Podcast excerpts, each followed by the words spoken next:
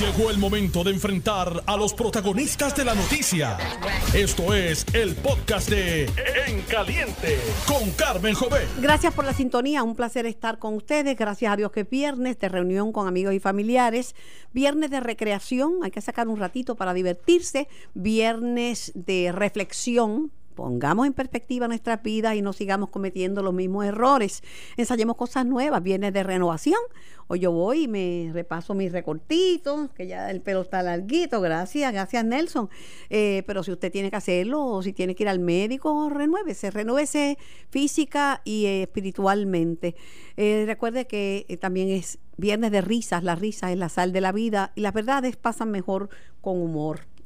Aquí estamos por el 630 y por el 94.3 FM, simultáneamente en la banda M en la FM, y por notiuno.com diagonal TV, audio y vídeo. Las encuestas. Comienzo con mi amigo y colaborador Adolfo Kranz. Buenos días, Adolfo. Feliz viernes. Saludos, Carmen. Igual a ti y a los amigos de noti Mucha gente sorprendida por la ventaja que la encuesta le adjudica al PNP si las elecciones fueran hoy, que no son hoy, son en noviembre, las noticias cambian, pero pensaron que las marchas, las protestas del verano, pues iban dejar, a dejar completamente desinflado y muerto políticamente al Partido Popular Democrático. Pues digo, al, Partido No Progresista y que el Partido Popular Democrático se renovaba con esa salida de, de, un gobernador que hacen al que a renunciar. Interesante, pero los números hay que respetarlos. Pero como tú bien dices, falta mucho tiempo para las elecciones y unos cuantos meses para la primaria, que depende de quiénes sean los vencedores al nivel de gobernación en los dos partidos, cambiará el resultado numérico forzosamente de las encuestas que se harán inmediatamente posterior a, a junio, la fecha que sea, de la primaria del PNP y del Partido Popular. Ahora bien, el Partido Popular, los PNP se han llenado la boca diciendo que el Partido Popular no existe, que está muerto. Y los populares pensaban que el PNP estaba liquidado. Y aún los mismos PNP lo pensaban y lo piensan. Porque esta eh, increíble acción de buscar a los PNP que vayan a votar, poniéndole el sanguchito o el dulcecito al frente de que hay una papeleta, estaría sí o no, refleja que admitieron que tenían problemas lo más importante que en una elección es sacar a la gente a votar. Pues claro, pero por otro lado, también hoy escuchando a Aníbal hace hoy él destaca lo siguiente. Destaca, y es un duro golpe que, él dice, yo voy vengo a decir lo que tengo que decir, él dice, hay un vacío de ideas en mi partido. Hay un vacío de ideas, hay un lugar que ocuparon otros que, que no lo ocupó el Partido Popular. También está diciendo que eh, o sea, que está, criticando al partido porque reconoce que el PNP es un partido más grande y más fuerte. Y por ser el PNP un partido más grande y más fuerte, el Partido Popular no se puede no se puede confiar, o sea, le tiró dos o tres cantazos bien duros. Bueno, eso él sabe y ese él, sabe que y se demuestra en las encuestas que un gran por ciento de los populares no quieren que él esté en la papeleta. Y ese, ese para mí va a ser la actividad proselitista más interesante de aquí a junio, Carmen. ¿La primaria? sí, la primaria popular.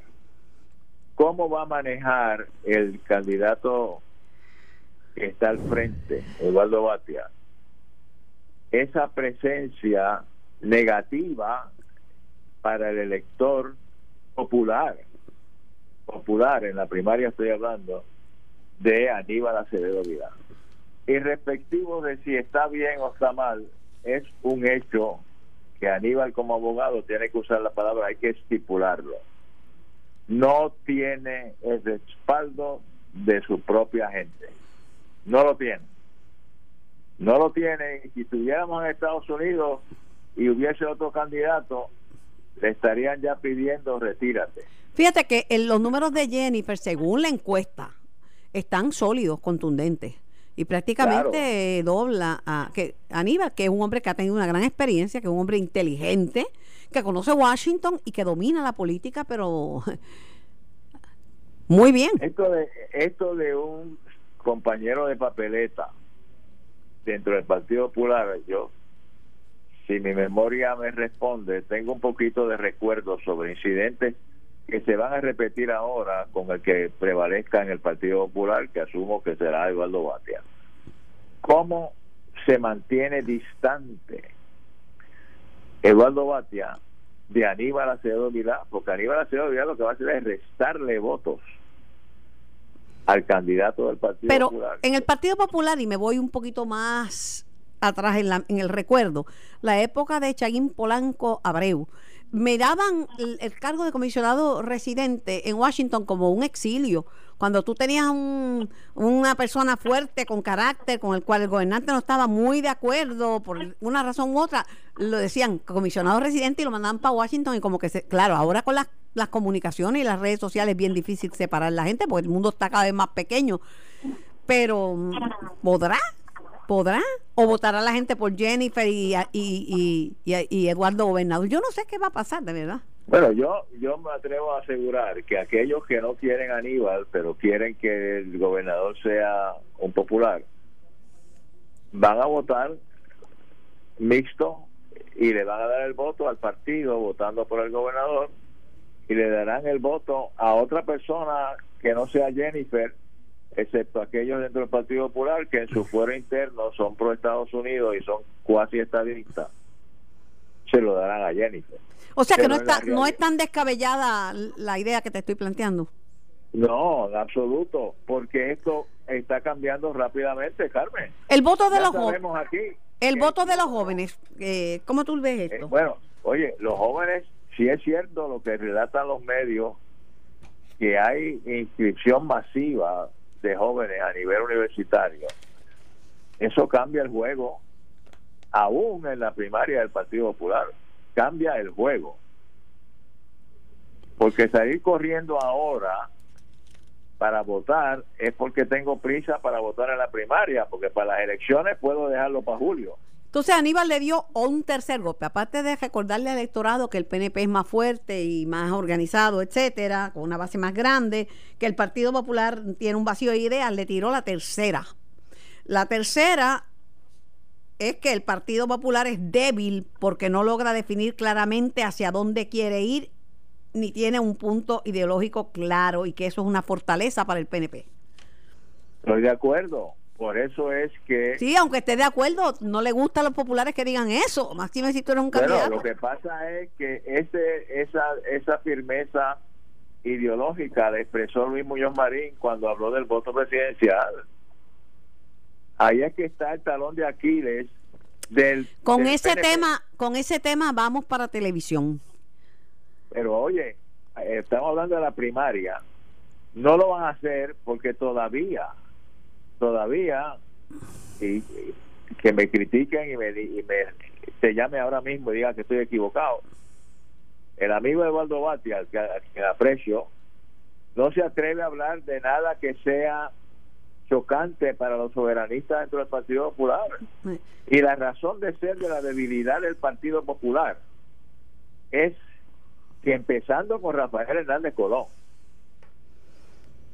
dieron espacio a una impresión soberanista que se presta a ser interpretada demagógicamente como un montón de independentistas dentro del Partido Popular, que ese es el lenguaje que va a tirar el PNP y lo tira todos los días. Por último, Adolfo, eh, con todo y tener un verbo excepcional, tanto en inglés como en español, malicia política, malicia eh, que es buenísima, o sea, eh, sabe, conoce el juego político, con todo y, y haber sido un tajo en el- elecciones anteriores y sorprender y decir yo no gano encuestas, pero, pero gano elecciones, Yulín aparece, aparenta estar, según esta encuesta, en su peor momento. está en su peor momento, lo cual vuelvo a, vuelvo a decir, personalmente tengo cierta a- afecto a Carmen Yulín porque estuve cuando ella comenzó y tengo que valorar todos los atributos que ella tiene, que son muchos, excepto, y tiene todo el derecho, porque tú no puedes criticar a nadie por su percepción ideológica. Eso es libertad de expresión y de hecho hay que admirar a veces los que tienen una expresión ideológica tan firme que llegan a extremos. Cobarde no es, ¿sabes? No. Cobarde no es. Y no hay en Puerto Rico, ni ha habido, en la época que tú y yo recordemos, ningún político que haya tenido la prominencia y presencia mediática en el mundo entero que ha tenido Carmen. No, se ha sabido colocar Nadie. Pero la política, Nadie. como decía Tiponín, la, la política es local y la percepción de la gente en Puerto Rico, la percepción de los sanjuaneros a la hora de votar es la que cuenta. Bueno, y lo importante es llegar a primera. Así y mismo. Ella está en el dugout y no la dejan salir. A so- palabras con luz de Conde. Este, Exactamente. acuérdate que yo narraba béisbol del romántico. Mira, un abrazo, un abrazo, lindo fin de semana. El voto presidencial, vamos a hablar de eso, ya mismito. Así ya que mismito. carga todas las pilas que hay que explicar por qué y por cuándo. Si votamos en primarias demócratas y el presidente, ¿para cuándo? Ahí lo ¿A dejo. cuándo? Esa es la etapa. Y todos los que quieren demostrar que les interesa el voto presidencial, vayan a la primaria demócrata. Exacto.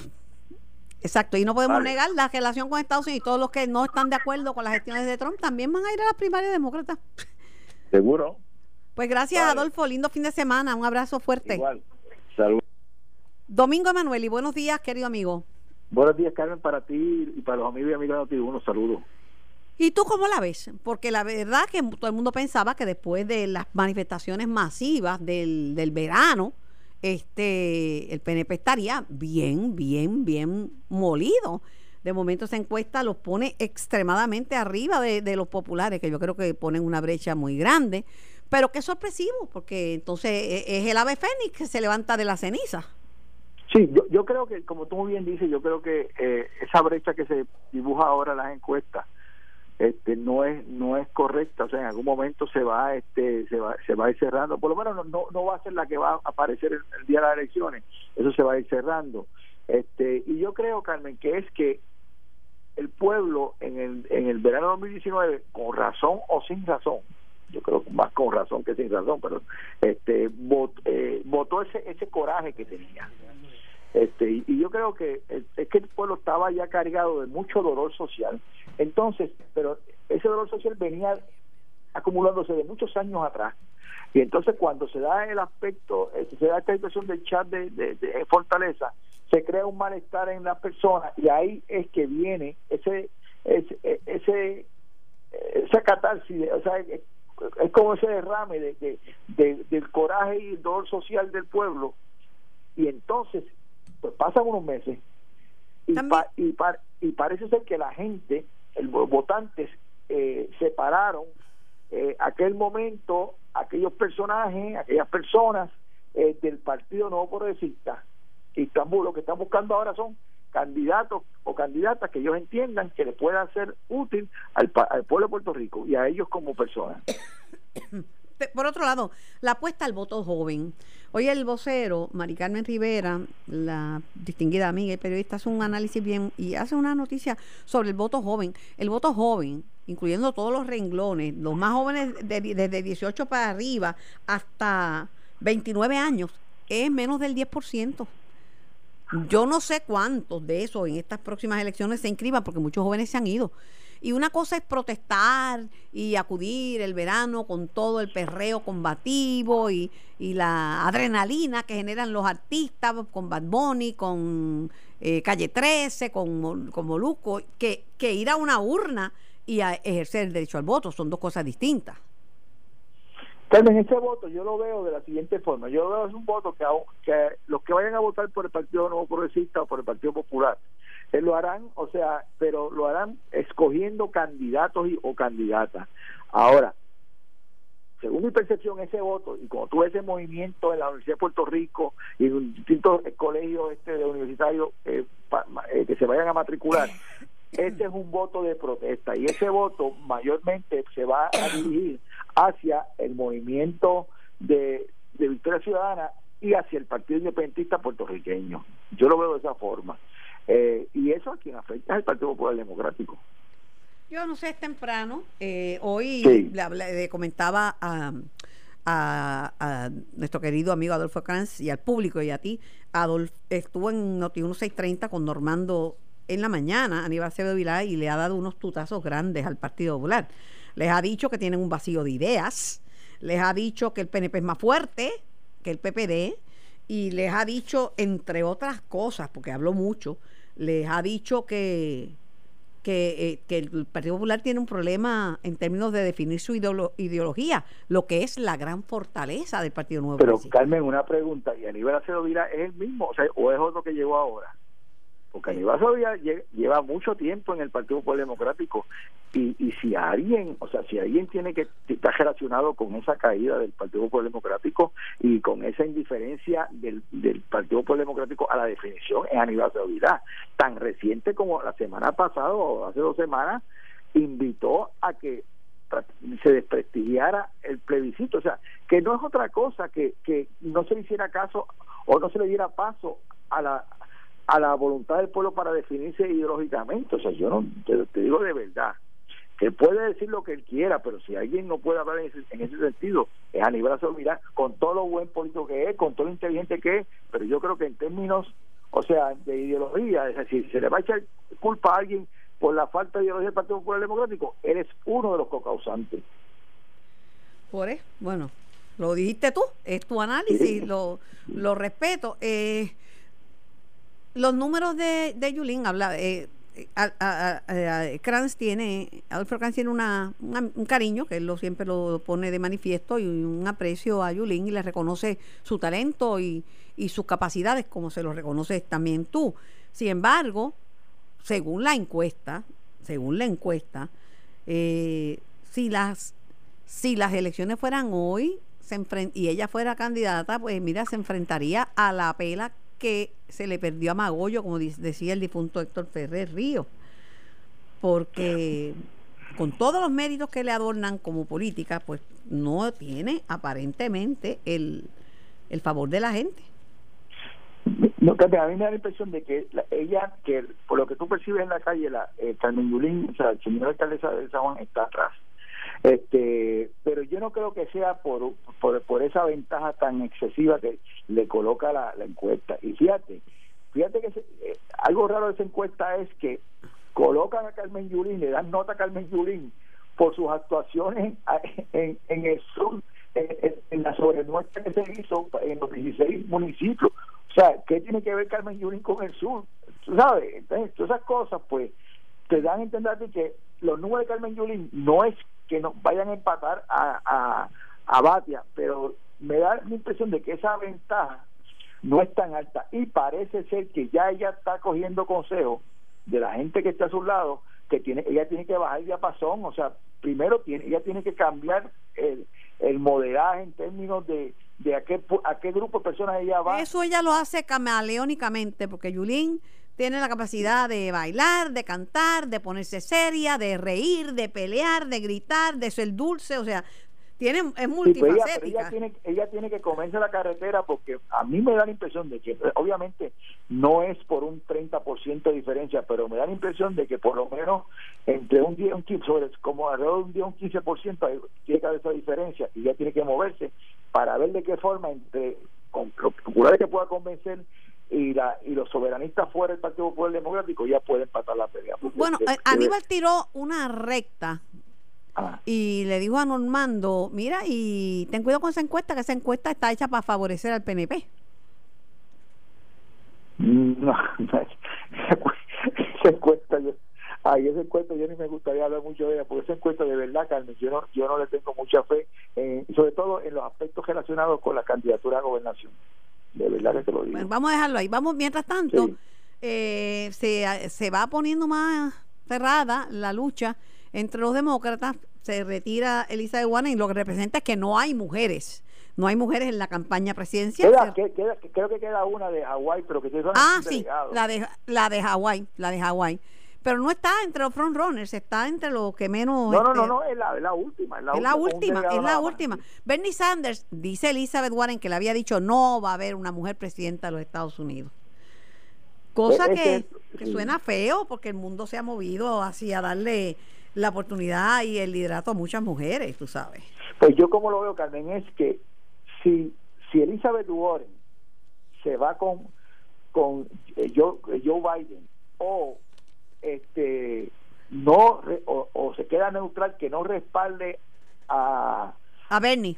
a Bernie Sanders, entonces ahí Bernie Sanders va a tener un problema. Si Elizabeth Warren se va con Bernie Sanders, la cosa se emparejaría y entonces habría que seguir bastante más adelante para ver cómo se va sería algo bien parecido a las primarias. Pero si ella Bernie dice Sanders- que, vi- el, que, que Bernie Sanders, y eso fue de las que ella destacó que más Sí, le ofendió, sí. le dijo que una mujer nunca iba a ser el presidente de Estados Pues- Unidos, yo no sé creo, cómo... yo- yo- pues yo creo que hasta ahí llegó Bernie Sanders porque créeme eh, la que le dio el puño en, el- en la boca del estómago este, en términos este, eh, de retórico hablando a, a, Bloomberg. a, A Bloomberg. Bloomberg fue, fue esta señora que a le sacó el aire y hasta ahí llegó él este Como, como buena candidata para la vicepresidenta de Estados Unidos, suena la senadora por Minnesota, Amy Klobuchar, que le puso en bandeja de plata a Biden el estado Sí. de Minnesota que, Minnesota, que él no lo trabajó Sí. y que no lo ganaba. Pero así es la política.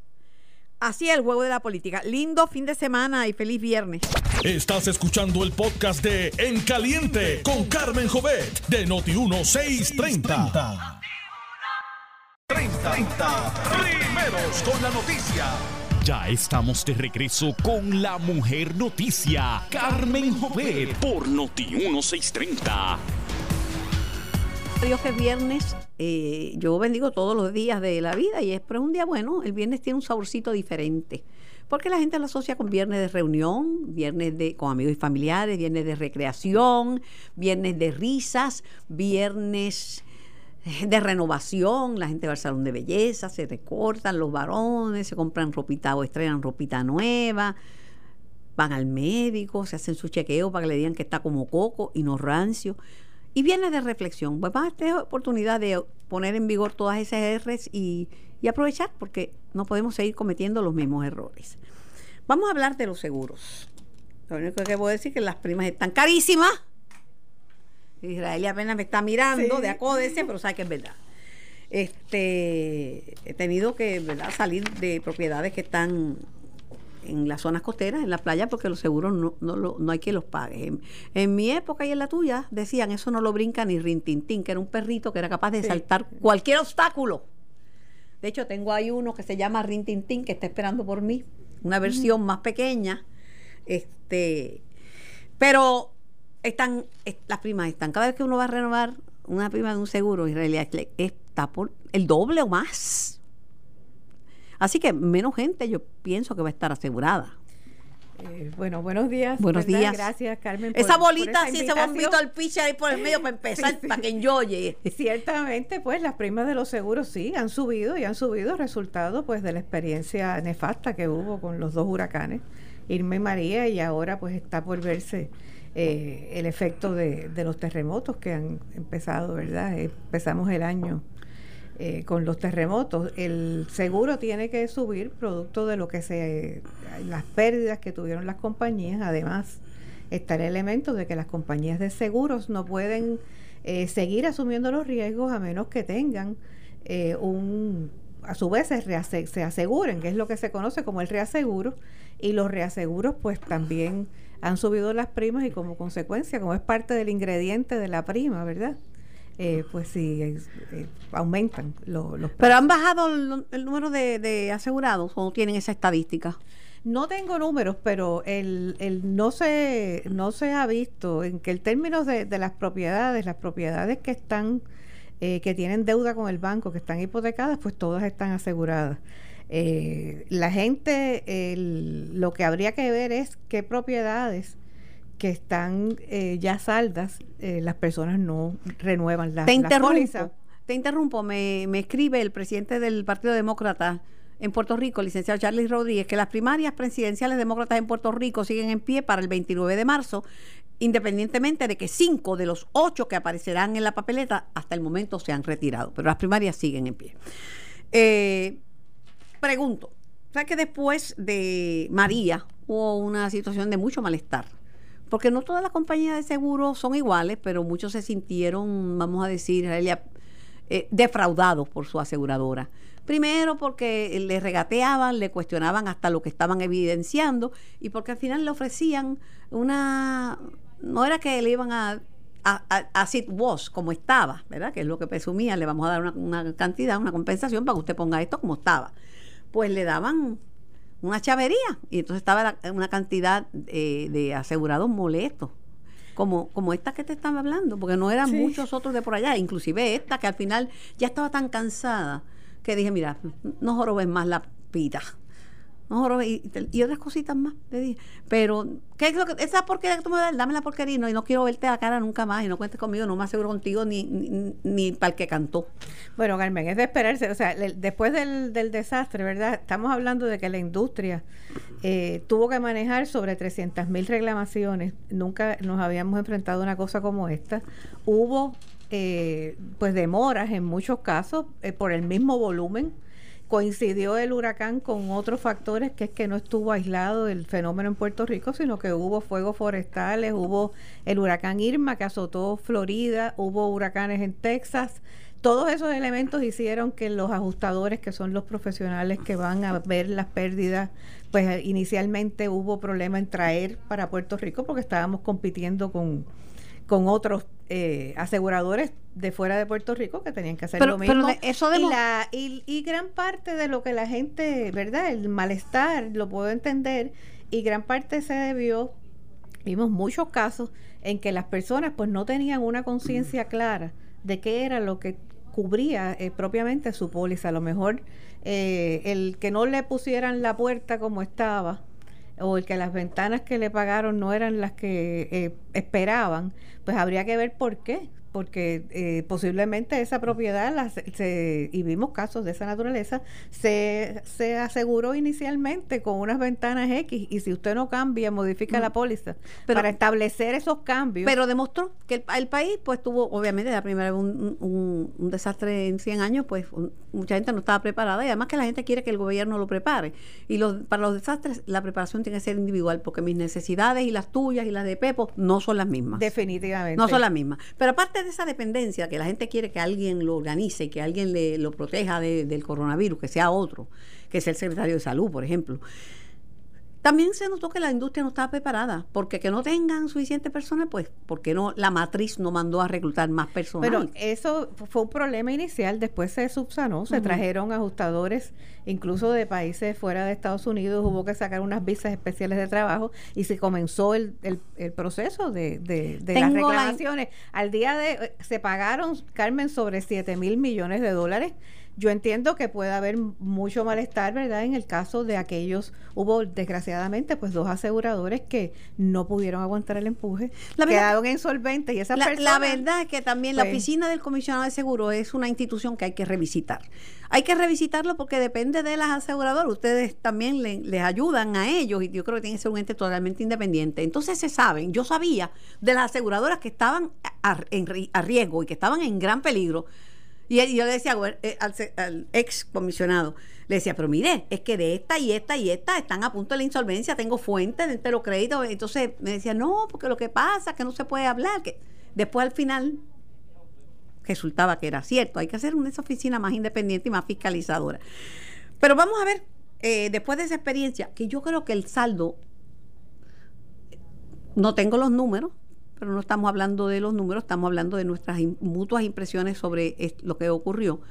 Tú desde el punto de vista, Israelia, del, del, del asegurador, de la, industria, yo desde el punto de vista del, consumidor y de un consumidor exigente, porque sí, yo quiero que si yo pagué por esto, me den por lo que yo pagué y yo me aseguro al chavo y voy y sé lo que y sé que flot no es que se me va a romper un tubo que la gente cree que flot es que se rompe un tubo yo sé lo que es pero me están cobrando flot en una montaña y yo dije, espera acá, como tú me vas a decir que cuál es el problema, el peligro de inundación aquí? Ninguno, ninguno. El, el consumidor debe entender la industria, debe prepararse mejor. El ejercicio tiene que ser individual y por eso es parte del propósito de nosotros, pues ir a los medios. Estamos en una, en una campaña de orientación es imprescindible que cada uno, igual que se prepara una mochila de emergencia para el terremoto, pues que haga un ejercicio de aquilatar qué cubiertas tiene y que comprendan la importancia de estar adecuada. No es que tengas un seguro, es que sea el seguro adecuado. Cuando Hugo, yo tuve un daño tremendo, tremendo. Y yo creo que en un mes mi broker y la aseguradora estaban de acuerdo y ya yo tenía los chavos. Hugo fue mucho, fue, fue terrible, pero fue mucho más eh, pequeño, localizado, localizado. Y, esto, fue, toda la isla. esto fue toda la isla. Ahora mismo, ¿verdad? Eh, la tierra tiembla todos los días.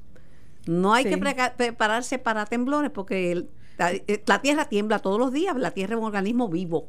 Y claro, hay temblores y hay temblores porque no es lo mismo uno de magnitud 6.5 que uno de 8 como el del 1918. Este, así que la magnitud es exponencial. Es muchas, muchas veces, de un chispito para arriba, son muchas, muchas, muchas veces más. Pero, ¿cuál es el ofrecimiento de la industria de seguros con relación a los terremotos? pues las pólizas de, propiedad eh, tienen eh, un aditamento, una, una, enmienda a esa póliza que se conoce como el endoso de terremoto, y ese endoso pues está, está disponible eh, para que las personas lo adquieran. Casi todas las propiedades que están eh, hipotecadas tienen ese, ese endoso porque el prestamista, que es el banco, pues exige. Sí, por el bien del banco. Sí, eso. por el bien del sí, quien paga la hipoteca. La propiedad es la garantía, la garantía tiene que estar segura. Eh, y, en el caso de propiedades que están saldas. En el caso de las propiedades que están saldas, pues ahí él es, imprescindible que la persona que tiene su casa ya paga, haga eh, la gestión de adquirir un seguro, porque de lo contrario, eh, llegado el momento de un desastre, no va a tener protección y esa persona que tiene su casa salda, eso es su mayor bien, es el bien más importante que tiene, ¿verdad? Eh, y esa, eso está disponible para, la, para las personas. Con los seguros ha habido unas cuantas este, Controversia en términos, por ejemplo, una aseguradora dice que el seguro hazard eh, es un beneficio para el banco que tiene que venir al, al consumidor y que por muchos años, pues como ahora los bancos también pues hacen el doble el doble. Tienen agencias de seguro, está permitido, sí. Está permitido, pero Antils una de asegurada levantó eso que el y, y, parece que, que, tiene razón. Antil es socio de, la Asociación de Compañías de Seguros que yo represento y ellos tienen un producto que le ofrecen a la, a la persona el 20% de la prima si no tuvo daños durante... Y es, una, es un ofrecimiento, un producto que está aprobado por la Oficina del Comisionado y es una de las alternativas pues, que hay en el mercado. Ellos estaban hablando de que las instituciones bancarias se estaban quedando con un dinero que no era necesariamente para la institución bancaria, que debía ser pasado al, al, asegurado. Bueno, es, es, parte, ¿verdad?, de la, de, la estrategia de, mercadeo de... Pero no es correcta. bueno, lo que pasa es que las, eh, los corredores que son con agencias de banco, pues entonces eh, ganan unas comisiones sobre esas primas, eh, que es lo que el la compañía Antils este, está ofreciendo, que pues parte de, ese, de esa prima se le devuelva a la gente. También Lo más importante, yo le diría, es que debe estar bien claro para todo el público, que cuando usted tiene una propiedad, usted tiene perfecto derecho a colocar el seguro con el asegurador de su preferencia. Claro. Y ese es uno de los derechos del asegurado. pero lo que pasa que a veces se espera hasta la última en el trámite, en el cierre, que se presenta uno, que es el del banco y el otro. Curiosamente, Carmen, cuando pasó el huracán María, vimos casos de personas que tenían que tienen una propiedad y que ni tan siquiera sabían cuál era su asegurador, porque meramente pues firma todos los papeles y no sabe lo que está pasando. En esa medida, este, el, llamado, ¿verdad?, de que esté consciente de, ese cierre, de que tiene el derecho de buscar su representante, productor y, y proponer el seguro de su preferencia, pues es bien importante. Eso yo lo sé y siempre me ha constado de propio y personal conocimiento porque he estado envuelta por las últimas cuatro décadas con la industria de la salud. Y la industria de la salud necesita seguros. Claro. Porque aquí nadie sin seguro médico eh, puede decir que está, está... Todos somos médicamente indigentes. Todos somos, el país. el país Independientemente de que usted trabaje, tenga un ingreso, tiene que tener un seguro. Y si te da cáncer, que es una enfermedad bastante común... debes tener otro más. Debes tener otro más. Sí. Pero uno de los parámetros y uno de los planteamientos esenciales de esta industria de, de, de seguros de salud, que también aplica para los demás, es el concepto de la libre selección. Claro. Eso lo tiene y lo favorece el gobierno de Puerto Rico y lo favorece el gobierno de los Estados Unidos, pero todavía hay gente que pretende usurpar la capacidad de ese asegurado de, de, de, seleccionar. Sí, sí, y entonces, pues, en el caso de los bancos se presentan a la última hora, el día del cierre, y tú pues te quieres cerrar y no quieres perder la, lo que pasa. Y hemos notado unos, unos consumidores que no saben cuáles son sus derechos Sí, no, pero es muy importante que las personas tengan, ¿verdad?, conocimiento de que tienen el derecho de escoger no solamente el asegurador, sino el productor. O sea, para comprar un seguro tiene que mediar un intermediario que se llama productor o representante autorizado. Y la, el público tiene el derecho a escoger qué persona le va a representar en ese trámite. Otra cosa, Iralia, que, que aprovecho, porque son tantos los temas de, de Sí, podríamos estar varios programas. demasiado, y, tantas las dudas que hay, pero definitivamente yo levanto esta serie de, de señalamientos y estas críticas, pero yo creo que uno tiene que estar asegurado. Sí. Uno tiene que estar asegurado porque si uno, imagínate, es que no tengo un seguro para su automóvil en Puerto Rico, como están como están las cosas, pues mire, estamos estamos atrás. Uno tiene que hacer, el que no tenga un seguro médico está mal. Sí. Son cosas que sí, que la industria de seguros tiene, tiene su propósito.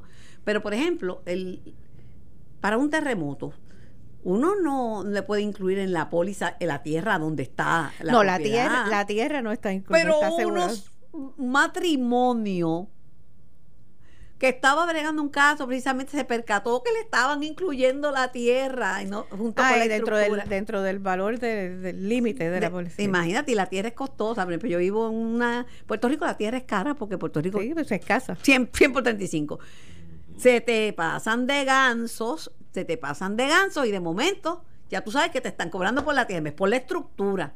¿Cuánto, si tienes el número, han pagado este...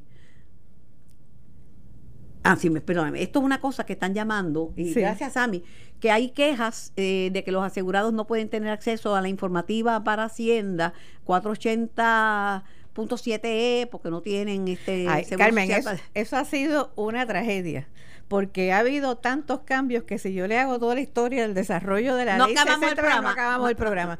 Eh, tantos cambios que incluso la eh, Cámara de Representantes demandó, demandó la Cámara de, Representantes demandó fue al apelativo el apelativo eh, emitió una orden en auxilio de jurisdicción para que no tuviera que hacerlo el asegurador. Al final del día, en este momento, los aseguradores están haciendo de tripas corazones para poder cumplir bueno, con esa tarea de la recomendación. Mi recomendación, vaya a su, a, su asegurador y dígale eh, que identifíquese, dele el número de seguro social, sea patronal o individual porque no todos los aseguradores tienen ese dato. Los de salud casi todos los tienen. Lo que pasa es que, mire, yo le voy a recomendar lo siguiente. Y claro, se va a usar para eso. Yo le voy a recomendar lo siguiente y se lo recomiendo porque le va a cuadrar en Hacienda. ¿Por qué? Porque yo lo hablé con el secretario cara a cara y frente a frente y voy hasta el Tribunal Celestial de que él me lo dijo.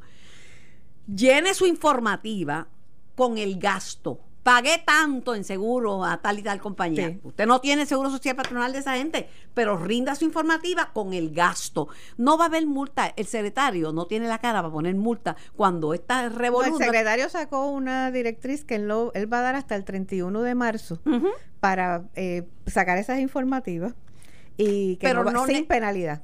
sin penalidad, no, no, sin penalidad, pero tampoco le van a darle una, una, un, una de cuello al contribuyente, porque ellos lo que quieren es que uno rinda. Si usted no tiene seguro social patronal, que es imposible, de todo el mundo que le preste un servicio. Eh, de igual manera, le invito al público, ¿verdad? Los, aquellos que, que yo, nosotros pusimos un aviso público en un periódico. Yo lo vi. Y si, Y si necesitan la información, con gusto pueden llamar a nuestras oficinas que, le damos el seguro social. Está difícil para una compañía que tiene, vamos a decir, 300 mil asegurados, mandar 300 mil.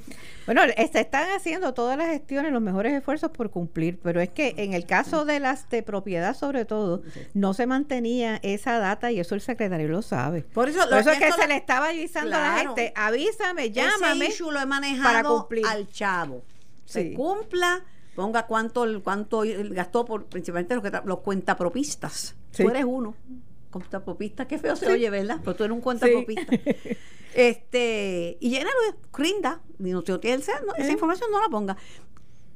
Pregunto, ¿Cuánto se ha pagado si tienes el dato de, de pérdidas por el, el Pues mire, sí, el tengo, tengo un dato de la Oficina del Comisionado de Seguros. Al 31 de enero eh, se había pagado ya 2 millones 700 mil eh, dólares en pérdidas por el terremoto. No es mucho Y hay comparado una- a los daños y Bueno, la cuantía. habría que ver cuánto de ese daño, porque cuando hablamos de daño, el daño es inmenso, pero estamos en un área donde era bastante eh, deprimida económicamente y muchas de esas estructuras no estaban aseguradas, lamentablemente.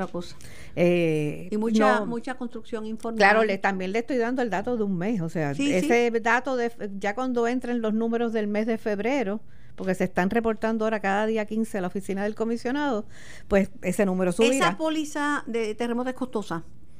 no ha de ser muy costosa No. dependiendo de la de la, de la Bueno, que hay que estructura. pólizas que pues desde su origen son costosas. Por ejemplo, una póliza de libelo, una póliza de malpractice, esas son pólizas Sí, no, que y ya de malpractice dependiendo de la especialidad. pero pues, siempre son altas. sí, son O sea, altas. si son para un ortopeda, este que lo pueden demandar hasta los 21 años, etcétera. Y las de las de libelo también Sí. son bien bien bien bien altas. A mí no me han demandado, pero yo sé que la- y compro pólizas, pero pero Ok, pero de son acuerdo bien con el riesgo que se asume, del De riesgo que se acuerdo con el riesgo que se asuma. Pero, por ejemplo, yo no sé la de terremotos, pero la gente tiene que averiguar, no que no le incluyan la tierra, no se recoge el No, de no, no, se incluye. Le- y siempre hay que leer lo que la gente no lee, la letra chiquita de esos contratos. Y hacerle muchas preguntas a ese a ese esa persona que tiene una licencia que le da el comisionado para eso, que es el productor o representante autorizado, es fundamental. Necesitamos una oficina del comisionado eh, de seguros que sea totalmente independiente, que busque los chavos, las oficinas que Sobre fiscalizan tienen tienen que, que- ser independientes, no pueden ser subvencionadas por lo, lo que está fiscalizando. No pega, Israelia no pega por el bien de nadie. Bueno, hay que pagar una licencia y eso le ayuda a ellos a, a- Claro. a- pero realmente la oficina carece de los recursos ahora mismo. Eh, hay mucho mucho personal que se ha retirado, que se ha ido toda- por las ventanas, que se han Tienes toda la razón, pero eso no y puede no ser. tienen no tienen la gente. No Ah, es excusa. Tienen que No buscar. es excusa. Tienen que buscar, tienen que hacerla independiente de los que fiscalizan, como, to- todas las- como, como dice, como es el Contralor, como es este ética gubernamental. Y lamentablemente le están quitando los fondos a las oficinas de fiscalización. Después no se queje de lo que pasa en Puerto Rico, después no diga, ay, que la corrupción nos ahoga. A los fiscalizadores se les tiene que dar independencia y no se les puede recortar de manera tan dramática los recursos. Gracias por la visita, gracias por el diálogo, gracias por venir Gracias por la tempranito. invitación y estamos disponibles para cuando quieras. Volvemos y tocamos. ¿Cómo otro no? Esto fue el podcast de En Caliente con Carmen Jovet de Noti1630. Dale play a tu podcast favorito a través de Apple Podcasts, Spotify, Google Podcasts, Stitcher y notiuno.com.